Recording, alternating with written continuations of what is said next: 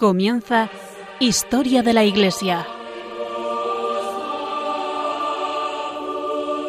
Un programa dirigido por Alberto Bárcena.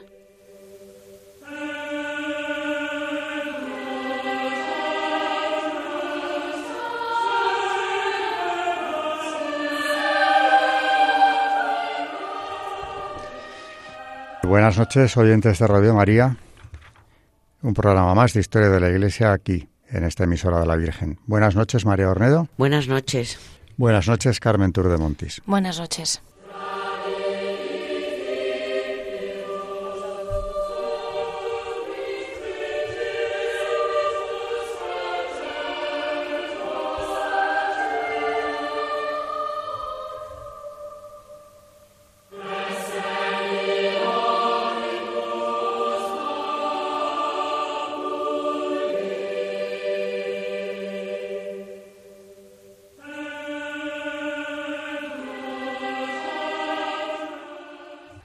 Como siempre en el programa tenemos tres secciones. Eh, hoy en, el, en, la primera sección, eh, que está a cargo de Carmen Turdemontis, eh, nos va a hablar de los enemigos coaligados contra la fe, contra el emperador Carlos V por diferentes motivos. Y utilizamos una vez más la figura de esa escultura del emperador Carlos V dominando al furor, los dos brazos armados que combatían contra la fe católica la herejía surgida precisamente en tiempos de Carlos V y por otro lado el Islam, el viejo enemigo de la cristiandad que seguía en ese momento siendo una amenaza para Europa. Pero no es la única y vamos a ver hoy, precisamente en esa primera parte, qué aliados tenía eh, el furor o esos dos brazos armados del furor. En la segunda sección, que es un santo relacionado con la historia de la Iglesia, bueno, todos lo están, claro, es historia de la Iglesia, más bien con la temática que estemos viendo, aunque a veces no siempre es relacionada con la temática, pero generalmente sí, y hoy desde luego se cumple, vamos a ver, eh, nos lo trae Carmen también, eh, Santo Toribio de Mogrovejo. Si en el último programa era una santa eh, peruana, hoy vamos a ver otro santo que desarrolla su labor como arzobispo de Lima, aunque había nacido en España, en la península, quiero decir, Santo Toribio de Mogrovejo, que hace una labor de apostolado eh, extraordinaria. Y en la tercera sección, que realiza María Ornedo, eh, seguiremos hablando de la Eucaristía, un programa más, y como digo siempre, nunca será bastante. Este es el sumario de hoy y vamos a otra pausa para empezar con la primera parte.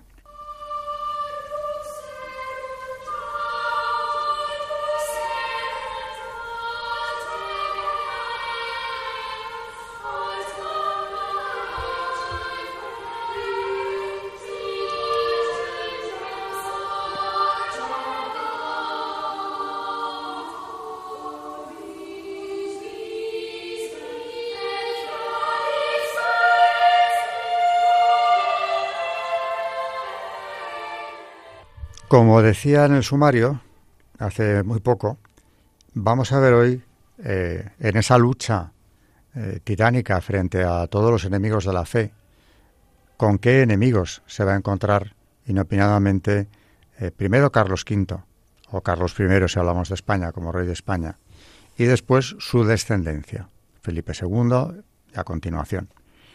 Y entre esos enemigos, pues cabe destacar que estaban los previsibles, la herejía, los herejes de las diferentes iglesias que se habían separado de la iglesia, y por otro lado el Islam, que seguía amenazando por Oriente y también por el Mediterráneo los dominios de España, pero no solo, también los del imperio. Eh, a, este, a estos dos brazos armados del furor, como decía en la presentación, el sumario, se le va a unir la católica Francia. Eh, ese es el, el aliado inopinado contra el que Carlos V y su descendencia tendrán que luchar.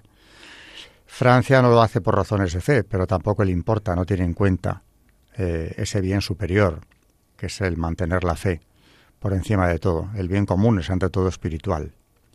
Sin embargo, Francia buscó la alianza de los enemigos del emperador y luego de Felipe II, Felipe III, que eran eh, los que ya he mencionado, el Islam y por otra parte la herejía la católica Francia buscará esos aliados como un medio de socavar el poder de la Casa de Austria en sus dos líneas o ramas, la española, que es la rama primogénita, y la alemana, que es la segundogénita procedente de Fernando I, emperador del Sacro Imperio Romano Germánico, y nieto, el más joven, de los reyes católicos.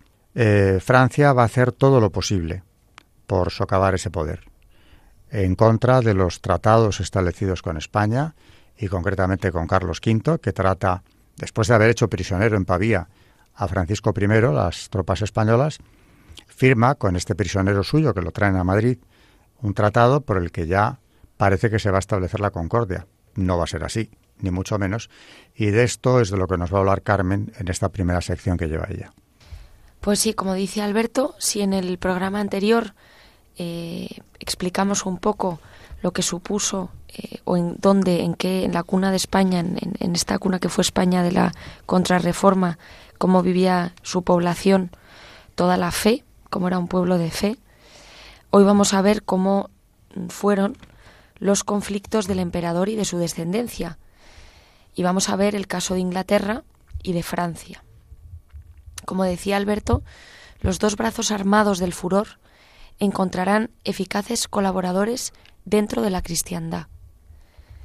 Inglaterra, especialmente con Isabel I, será puerto de asilo de todos los herejes enemigos de España, mientras sus corsarios atacarán las costas del Atlántico español, preferentemente el americano, tanto para lograr allí fabuloso botín como para ir estableciendo bases que serán el origen de sus colonias americanas.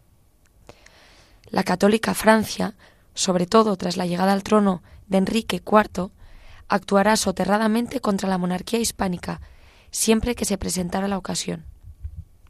En este caso, la enemistad era heredada y venía de la consolidada rivalidad entre Aragón y las diferentes dinastías francesas. Casi siempre la manzana de la discordia era Italia, concretamente el reino de Nápoles, aunque no solo. En 1525, Francisco I trataba de conquistar el milanesado, encontrando resistencia inesperadamente decidida en la ciudad de Pavía, ocupada por los españoles.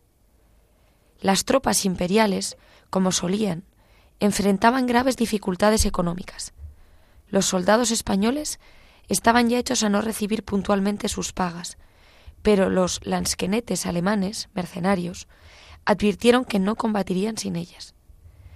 El marqués de Pescara, don Fernando de Ábalos, acudió a las tropas españolas para salir del trance, pidiéndoles que no solamente peleasen sin sueldo, como lo venían haciendo, sino que le entregasen cuando tuviesen. Los soldados contestaron agradeciendo el gran honor que se les hacía y prestando para pagar a los lansquenetes ochenta de cinco o seis de diez, según lo que cada uno tuviese. Así, en la mañana del 24 de enero de 1525, pudo el ejército imperial salir de Lodi. No existen ejemplos de nada parecido. Un mes más tarde se libraba la batalla de Pavía, que señala el apogeo de Carlos V. Fue un desastre francés de tales proporciones que el propio Francisco I cayó prisionero para ser trasladado a Madrid, donde permaneció cautivo del emperador, que, contra el parecer de sus consejeros, descartó aprovechar la coyuntura para invadir Francia. No quiso usar la, la victoria para su venganza, sino para el bien de la cristiandad. Ningún otro príncipe habría reaccionado así. Abrió negociaciones con su enemigo que culminaron en la Concordia de Madrid, de enero de 1526. El francés se comprometía a renunciar a cualquier derecho que tuviera sobre los estados del emperador y entregaba a sus hijos como garantía. Pudo volver a Francia recuperando la libertad un año después de su captura. No perdió el tiempo, se convirtió en valedor de la Liga Clementina, formada por el Papa Clemente VII, el Duque de Milán, Venecia, Florencia e Inglaterra, una gran alianza antiespañola. Lo menos que puede decirse de Francisco es que cometía traición, descansando en la hidalguía española que hacía impensable cualquier represalia contra los príncipes franceses cautivos, entregados como rehenes por su propio padre. El resto de aliados, empezando por el Papa, incurrían en una gravísima irresponsabilidad, desentendiéndose de la defensa de la cristiandad amenazada.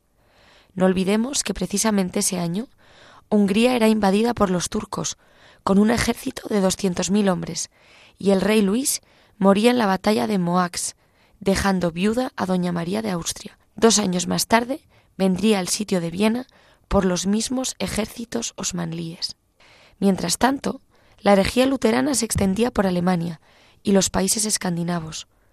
Quinientos años después, aún resulta difícil comprender el comportamiento de Clemente VII y del rey francés, unidos no en defensa de la cristiandad, sino contra su solitario defensor. El resultado de aquella traición colectiva fue uno de los más lamentables sucesos del siglo, el saco de Roma. Se produjo cuando las tropas imperiales que operaban en el norte de Italia, indignadas con el Papa y carentes de paga una vez más, decidieron avanzar sobre la ciudad eterna, siendo su comandante el duque de Borbón, que desnaturalizado de su señor y pariente Francisco I, había pasado al servicio de España. Era el 5 de mayo de 1527, cuando comenzaba el asalto que vino seguido de saqueos, violaciones y pillajes, que durarían una semana. No se libraron ni las iglesias que fueron profanadas y saqueadas por los rasquenetes alemanes, luteranos en su mayoría. El de Borbón había caído, arcabuzazo que se jactaba de haber disparado el escultor Benebuto Cellini sobre la muralla durante el asalto, lo que provocó una anarquía entre las tropas aún más grave de lo que podía temerse. El Papa se refugió en el castillo de Sant'Angelo, quedando prisionero durante meses, y toda Europa quedaba atónita ante la situación. Carlos V, que recibió la noticia en Madrid, sufrió una de las mayores tribulaciones de su azarosa vida y vistió de luto durante meses. El emperador, para sus empresas misionales y sus sueños de cruzado, necesitaba del Papa, a quien tenía prisionero, y por la libertad del cual se hacían rogativas en todas las iglesias de España. Clemente VII estaba a su vez convencido de que el príncipe, en cuyo nombre combatían los lansquenetes luteranos, de Jorge de Frunsberg, era, por extraña paradoja, el único que de buena fe se consideraba campeón del catolicismo, en tanto el rey de Francia y los italianos no buscaban sino su provecho personal. Fue fácil llegar a un tratado de alianza, por el cual, en pleno Renacimiento, el 20 de junio de 1529, se restablecía la idea medieval de acuerdo y colaboración entre las dos supremas potestades. Por anacrónico que pareciese, no era menos necesario dicho acuerdo que en los tiempos de Carlomagno o de Otón I de Germania. Tales eran las amenazas que se abatían sobre la cristiandad. Consolidando la nueva alianza, Clemente VII coronó emperador a Carlos en Bolonia con toda magnificencia en 1530. Era, por otra parte, requisito imprescindible para acceder a la dignidad imperial. Sin ello, en realidad, a lo sumo podría ostentar el título de rey de romanos. Pero si la crisis había empezado por la traición a sus compromisos de Francisco I, el francés no dejaría de afrentar al emperador en adelante. Cuando la campaña de Túnez, Carlos, al entrar en la goleta, descubrió que muchas de las piezas de artillería estaban timbradas con las lises de Francia, aparte de encontrar también allí cartas comprometedoras que denunciaban la estrecha alianza entre Francisco y Barbarroja. Ahí estaba la explicación de por qué a las costas francesas no eran jamás atacadas por el corsario almirante otomano. Esto le decidió, por una vez, a tomar la iniciativa contra ese rey de Francia, que invariablemente le combatía de diferentes maneras. Tras la campaña de Túnez, Carlos V hizo una entrada triunfal en Roma, propia de los triunfos celebrados en honor de los héroes victoriosos de la antigüedad. Pasó allí Semana Santa, mostrando el mayor fervor religioso. Incluso celebró el lavatorio de, de los pies a doce indigentes como seguirán haciendo sus sucesores en el trono de España. Pero terminadas las solemnidades de aquellos días, pidió ser recibido por el Papa, que era entonces Paulo III, para denunciar en presencia de todo el colegio cardenalicio las constantes traiciones del rey de Francia a la cristiandad y su hostilidad permanente contra el propio rey Carlos. Pero además propuso, para zanjar la cuestión, una salida más propia de los tiempos dorados de la caballería europea. Para evitar derramamientos de sangre, estaba dispuesto a librar combate personal con el monarca francés, al que desafiaba en aquel momento, y lo hizo hablando en español.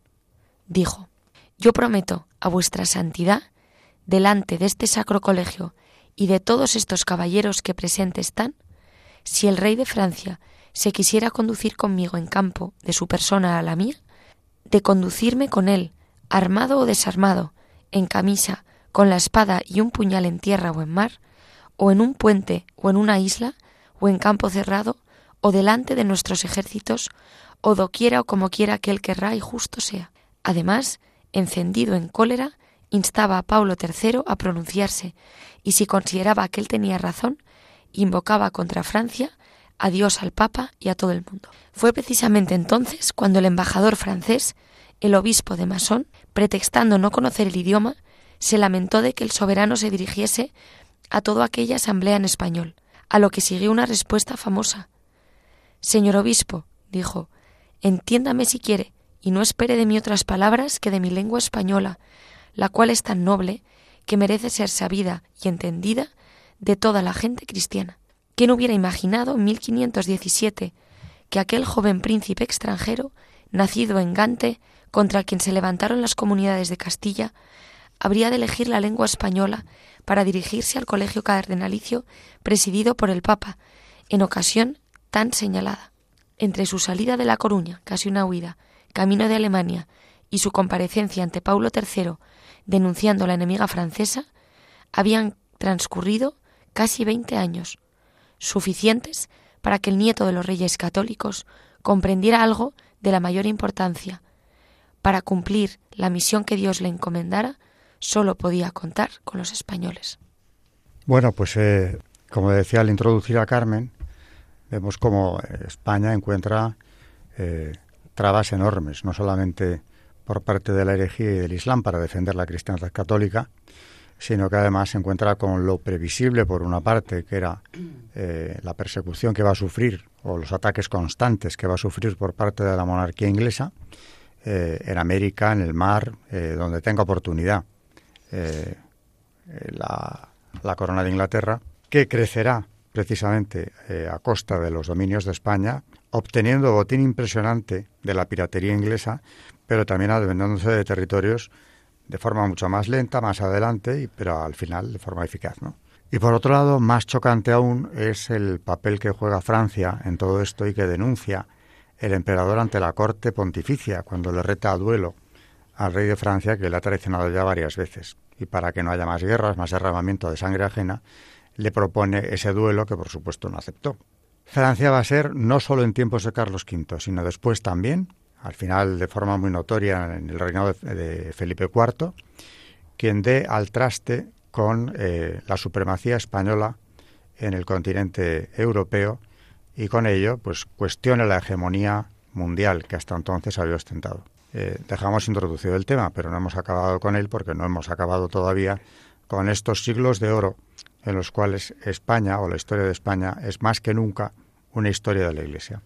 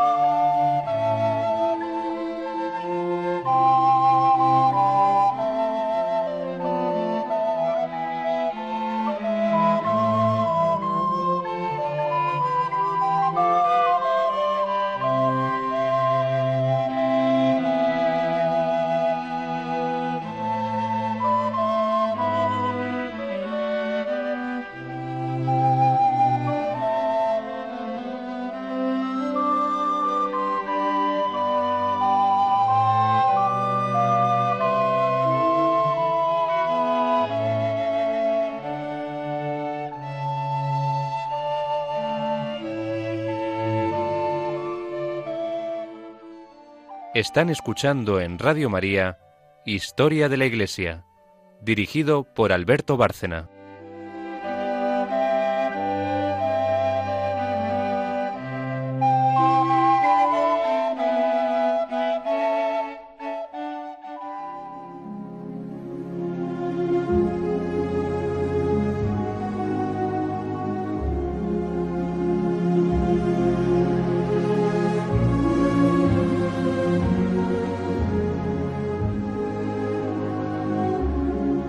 Santos en la historia de la Iglesia.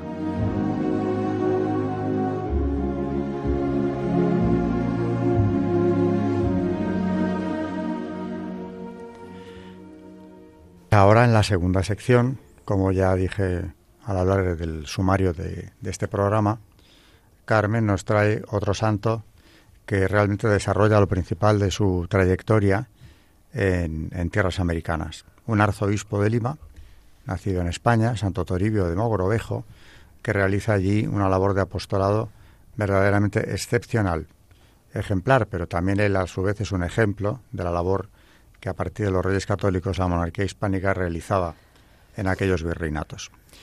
Eh, si en el programa anterior era Santa Rosa de Lima, pues hoy no salimos del virreinato del Perú al tratar de este santo, del santo de hoy.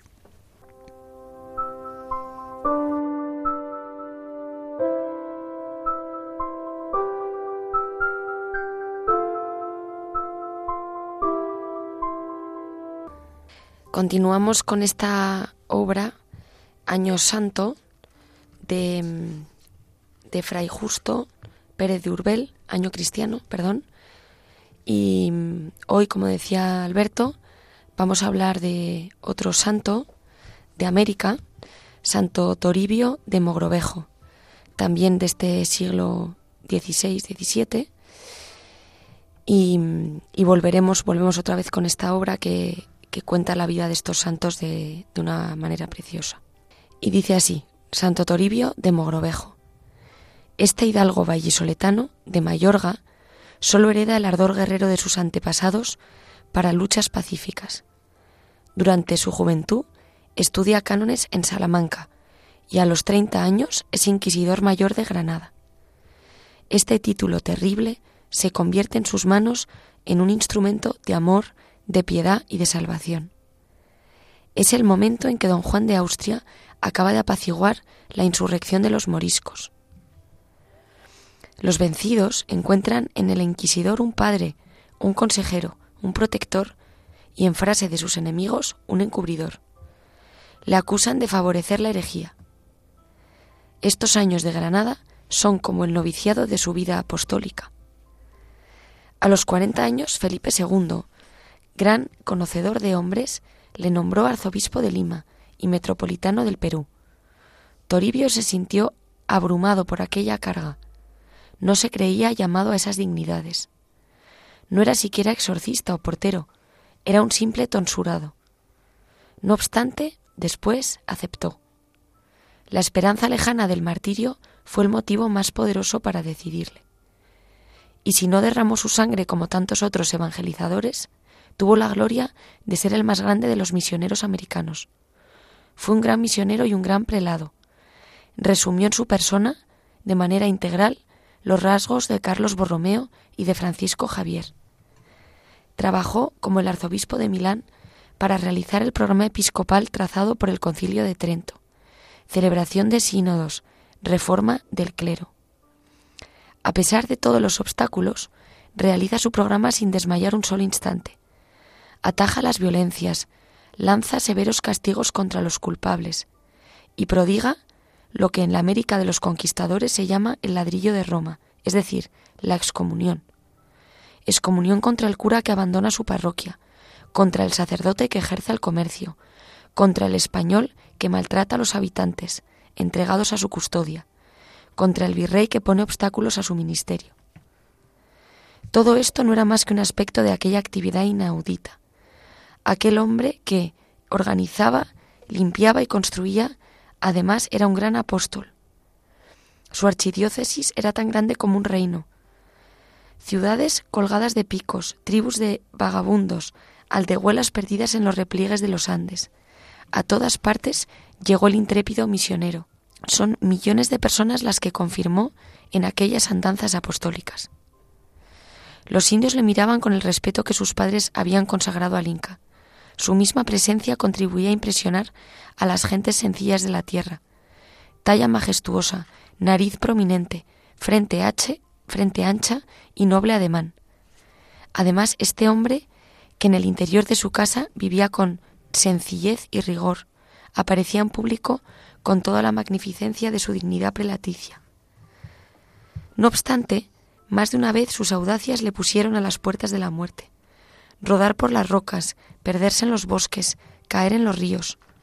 Más peligros había en la actitud de los habitantes de allí, siempre tornadizos. Toribio debía estar dispuesto a sufrir sus injurias. Veinte veces pasó sereno entre el silbo de flechas envenenadas, pero nada le detenía. Si podía salvar un alma, iba contento hasta ella, aunque en el camino le espiase la muerte. A quince leguas de Lima hay todavía restos del pueblo de Quibe, importante en otro tiempo. Allí llegó en 1597. Nadie salió a recibirle. El pueblo seguía entregando el culto de sus ídolos. Al salir, la multitud le aguardaba en la calle y le gritaban Narigudo, narigudo. Él, sin el menor gesto de impaciencia, lleno los ojos de lágrimas, les dijo Desgraciados, no pasaréis de tres. Y cuentan que al poco tiempo en Kibe no quedaban más que tres casas. Toribio no murió mártir, pero encontró la muerte en una de esas peregrinaciones evangélicas, a más de 500 kilómetros de la capital. En su libro, El sentido misional de la conquista de América, Vicente Sierra ha relatado en una página memorable el final del gran misionero, Terminaba entonces la tercera de sus visitas en el valle de Pacasmayo. Se hospedaba en casa de los agustinos y allí sintió los primeros síntomas de enfermedad. Iba a morir, pero no es allí donde quiso recibir el viático. Fue preciso llevarle a la humilde iglesia del lugar. Lo hizo, pues como el centurión no se creía digno de que el Señor viniese a su casa, pero lo hizo también por amor a aquel otro ideal de su vida, la parroquia de indios. Trasladado trabajosamente a la casa rural, tuvo una idea que nos revela las dulzuras de devoción y de poesía que se escondían bajo la adusta cordeza de este hombre. Como fray Jerónimo, el superior de los agustinos, sabía tocar el arpa, suplicóle el moribundo que la trajera y que le cantara a su son el salmo credidi y luego aquel otro que empieza in te domine speravi. Hízolo el misionero, y entre tanto veíanse los ojos del venerable dirigirse dulcemente a un crucifijo, y de cuando en cuando, como misionero y como obispo, dirigirse a San Pedro y a San Pablo, cuyas imágenes tenía la vista. La emoción cortaba la voz del prior, lágrimas de fuego corrían por las mejillas, lloraban todos desconsolados, indios y gentes de allí. Y así, entre aquel canto divino, exhaló el último aliento el gran sacerdote de los Andes. Era el jueves 23 de marzo de 1606.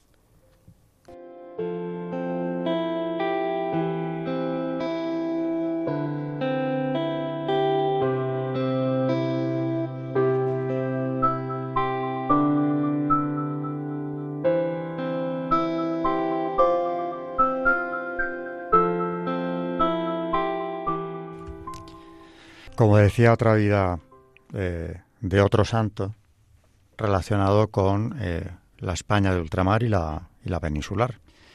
Nacido en España, con una larga trayectoria familiar del servicio a las armas, pero que él va a volcar todo ese ardor en, en la evangelización.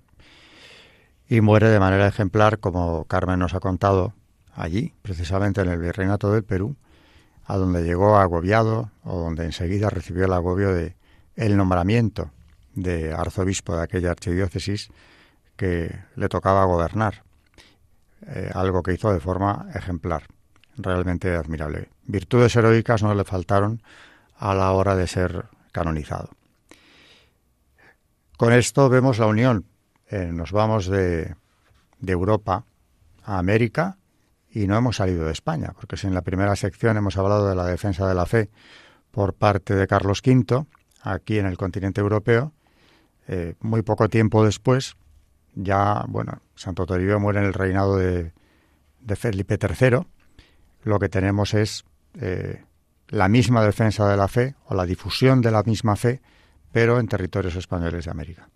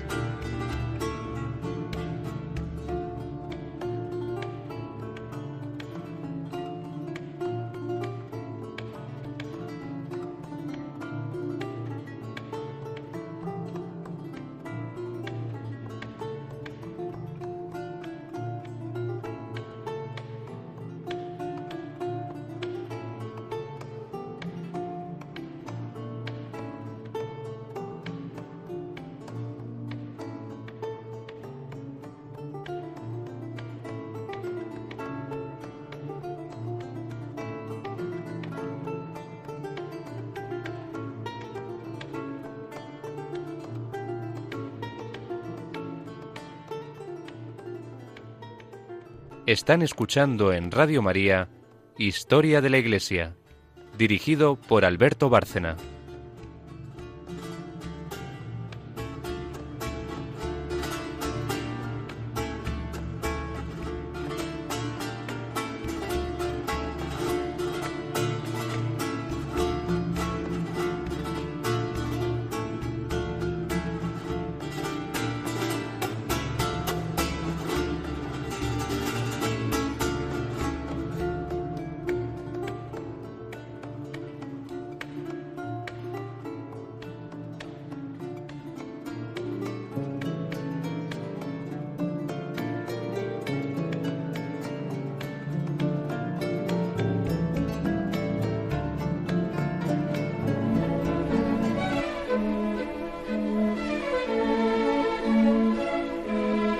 El Magisterio de la Iglesia.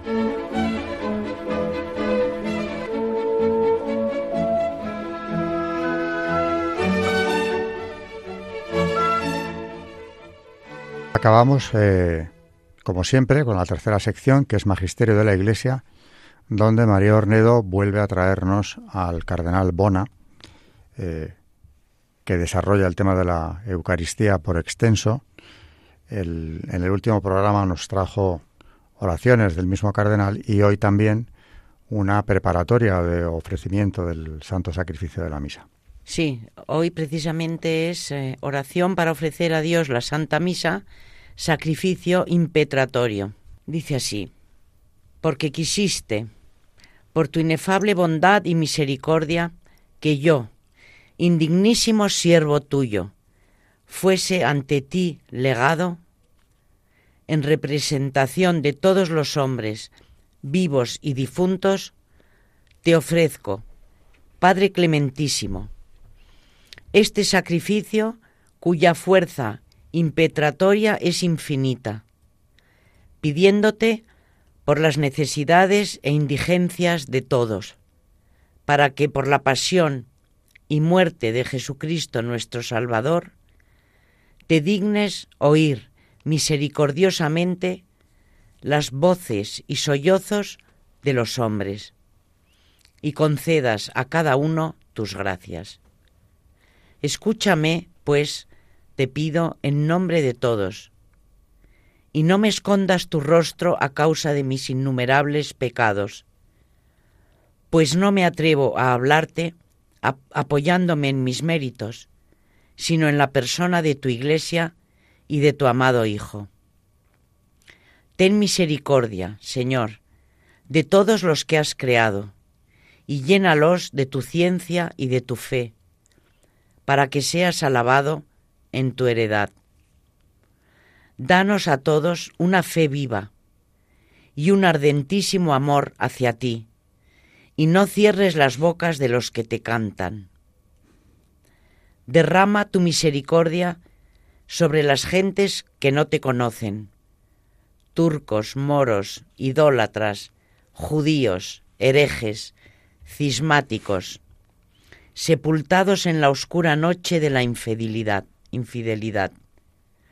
Sácales de sus errores e ilumina su corazón para que conozcan a Jesucristo a quien enviaste. Destruye los acuerdos de los impíos para que no sirvan de obstáculo a tu reino y a la propagación de tu gloria. Libra a tus fieles de las manos de los enemigos. Santifica tu iglesia, la cual ha sido erigida por tu diestra. Aparta de ella todos los escándalos, disensiones y cismas, para que al fin llegue a ser de verdad un solo rebaño y un solo pastor. Concede a nuestro sumo pontífice y a todos los prelados que apacientan fielmente las ovejas que tienen encomendadas, mediante el fruto de la oración, el ejemplo de la buena conducta, la predicación de la palabra y ejercicio de la caridad. Que tengan siempre presente la carga que se les impuso y desempeñen sin represión su sacerdocio. Reforma todas las órdenes eclesiásticas para que resplandezcan ante los hombres, para que sean dechado de virtudes, para que en ellas se muestre el, esplendor de, la santidad. Haz volver a todas las órdenes religiosas y congregaciones a la perfección en que fueron instituidas.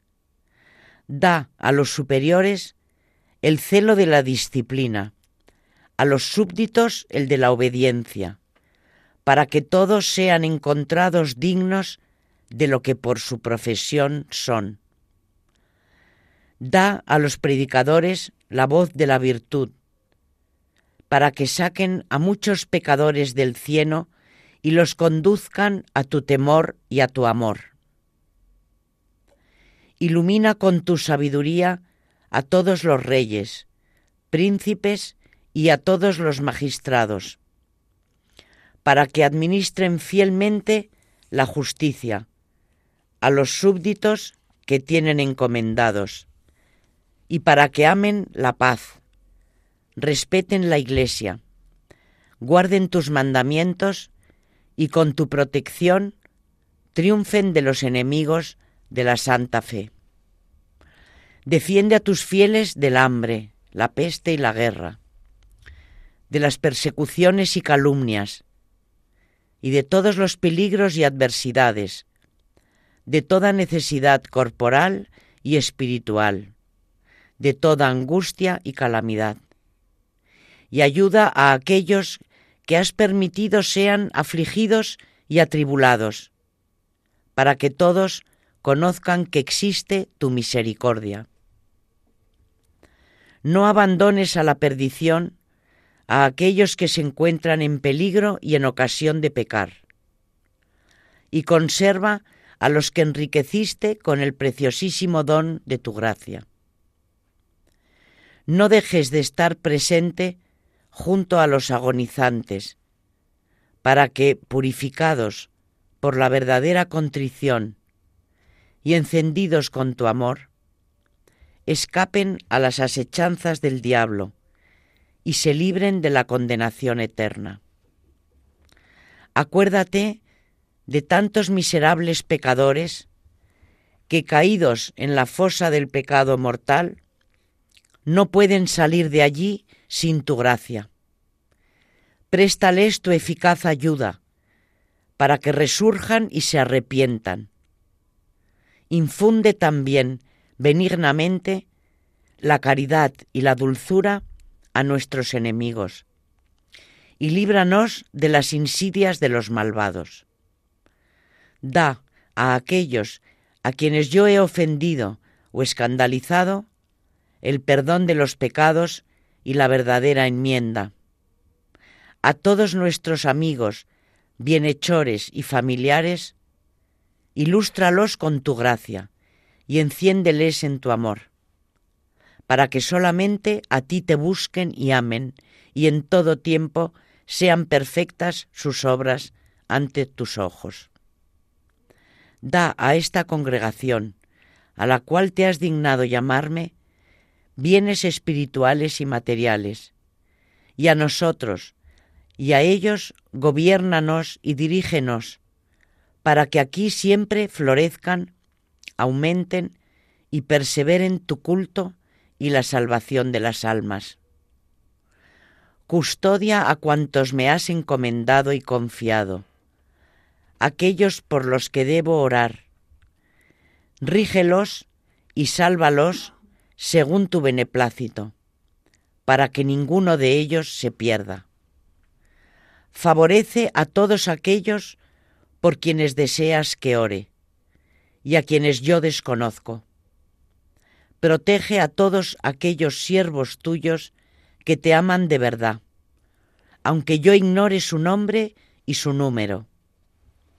Aumenta la fe, la esperanza y la caridad, y también el fervor en los justos, tibios e imperfectos, para que lleguen a la cima de la perfección. Mira con ojos benignos a las almas retenidas en el purgatorio, principalmente a aquellas que necesitan más de nuestros sufragios, y dales el descanso eterno. Finalmente acuérdate de mí, el más miserable e indigno de todos. Yo necesito más ayuda de tu gracia que los demás porque soy más débil e impotente. Extingue en mí todos los deseos terrenales y enciende el fuego de tu amor. Por Cristo tu Hijo, al cual contigo y con el Espíritu Santo se debe la gloria y el honor por los siglos de los siglos. Amén. Oración completísima que también deberíamos aprendernos, o por lo menos tener el texto a mano, porque poco más se puede pedir, sobre todo por los demás, porque nos solemos centrarnos en la petición de lo que queremos, lo que necesitamos nosotros, eh, que por supuesto es lícito, pedid y recibiréis, nos dice el Evangelio, ¿no? llamad y se os abrirá. Pero aquí eh, el cardenal habla de todo lo que tenemos que pedir o deberíamos pedir por los demás, empezando por la Iglesia, está escrita la oración, por cierto, como para los tiempos que corren, para la lucha contra el cisma, la división, eh, la decadencia de los espíritus, en fin, tiempos actuales, es muy actual. Y luego ya al final, cuando ya hemos pedido por todos, incluidas las ánimas, por supuesto, del purgatorio, por nosotros no pide nada prácticamente. A mí lo que, lo que más me gusta de todas estas oraciones que, no sé, yo veo que son una joya.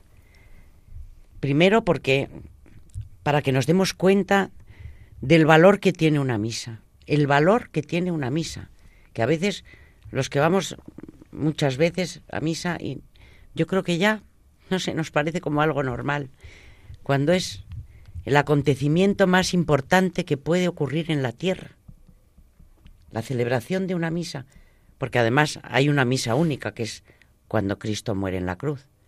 Ahí está reflejadas todas y cada una de las misas Mm, de todo el mundo y de todas las que se han celebrado, se están celebrando y se celebrarán. La importancia que tiene. Pero además, estas oraciones maravillosas que yo creo no solamente los sacerdotes, sino que nosotros, como dice Alberto, tendríamos que rezar cada vez que vamos a misa. Por ejemplo, de la manera que habla del pecado, ¿no? De Señor, evita las tentaciones y, todos los momentos en los que hay tantísima gente que va a pecar. Que no queremos hablar del pecado, pero creo que es tan importante hablar del pecado, ¿no? Y de cómo él se pone en último lugar, hablando de él, las cosas peores que dice mm, que él es el peor de todos, que, que en fin, poniéndose mm, el, el más miserable de todos los hombres y pidiendo pidiendo, no, o sea, Él siempre está el último. Antes pide por todos los demás, por todos los que ni siquiera conocen, le conocen a Dios, para que le conozcan, por todos los que los que lo necesitan, los que no lo necesitan, o sea, mm, porque todos lo necesitamos, no cabe duda. Y luego su, su humildad, su humildad al final, reconociéndose como nos tenemos que reconocer cada uno de nosotros, los peores de todos, ¿no? Y, y, los, los, del purgatorio, las benditas almas del purgatorio, los que están en el purgatorio, no se olvida de nadie y no hemos terminado las oraciones que él dice, ¿no?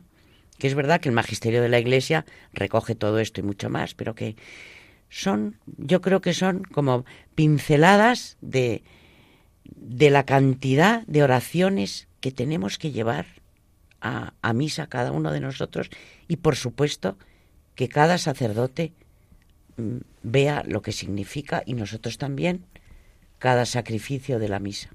Fíjate que una de las peticiones que hace es que eh, pide por aquellos por los que Dios quiere que yo pida y yo ni siquiera conozco. Es verdad. Es decir, que claro, la oración que hacemos eh, beneficia a toda la Iglesia.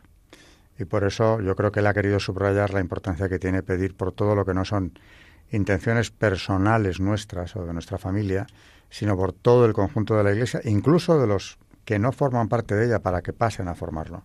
Y luego la unidad, claro, la unidad que quiere preservar a toda costa. Muchas gracias, eh, María, por el comentario también. Y ya, pues, nos toca despedirnos. Buenas noches, eh, María Ornedo. Buenas noches y muchas gracias. Buenas noches, Carmen Turdemontis. Buenas noches y recordarles el correo de nuestro programa, historia de la iglesia, arroba radiomaria.es. Historia de la iglesia, arroba radiomaria.es. Y el podcast también, que está en la página web de Radio María. Y buenas noches a todos nuestros oyentes de este programa, Historia de la Iglesia, aquí en Radio María.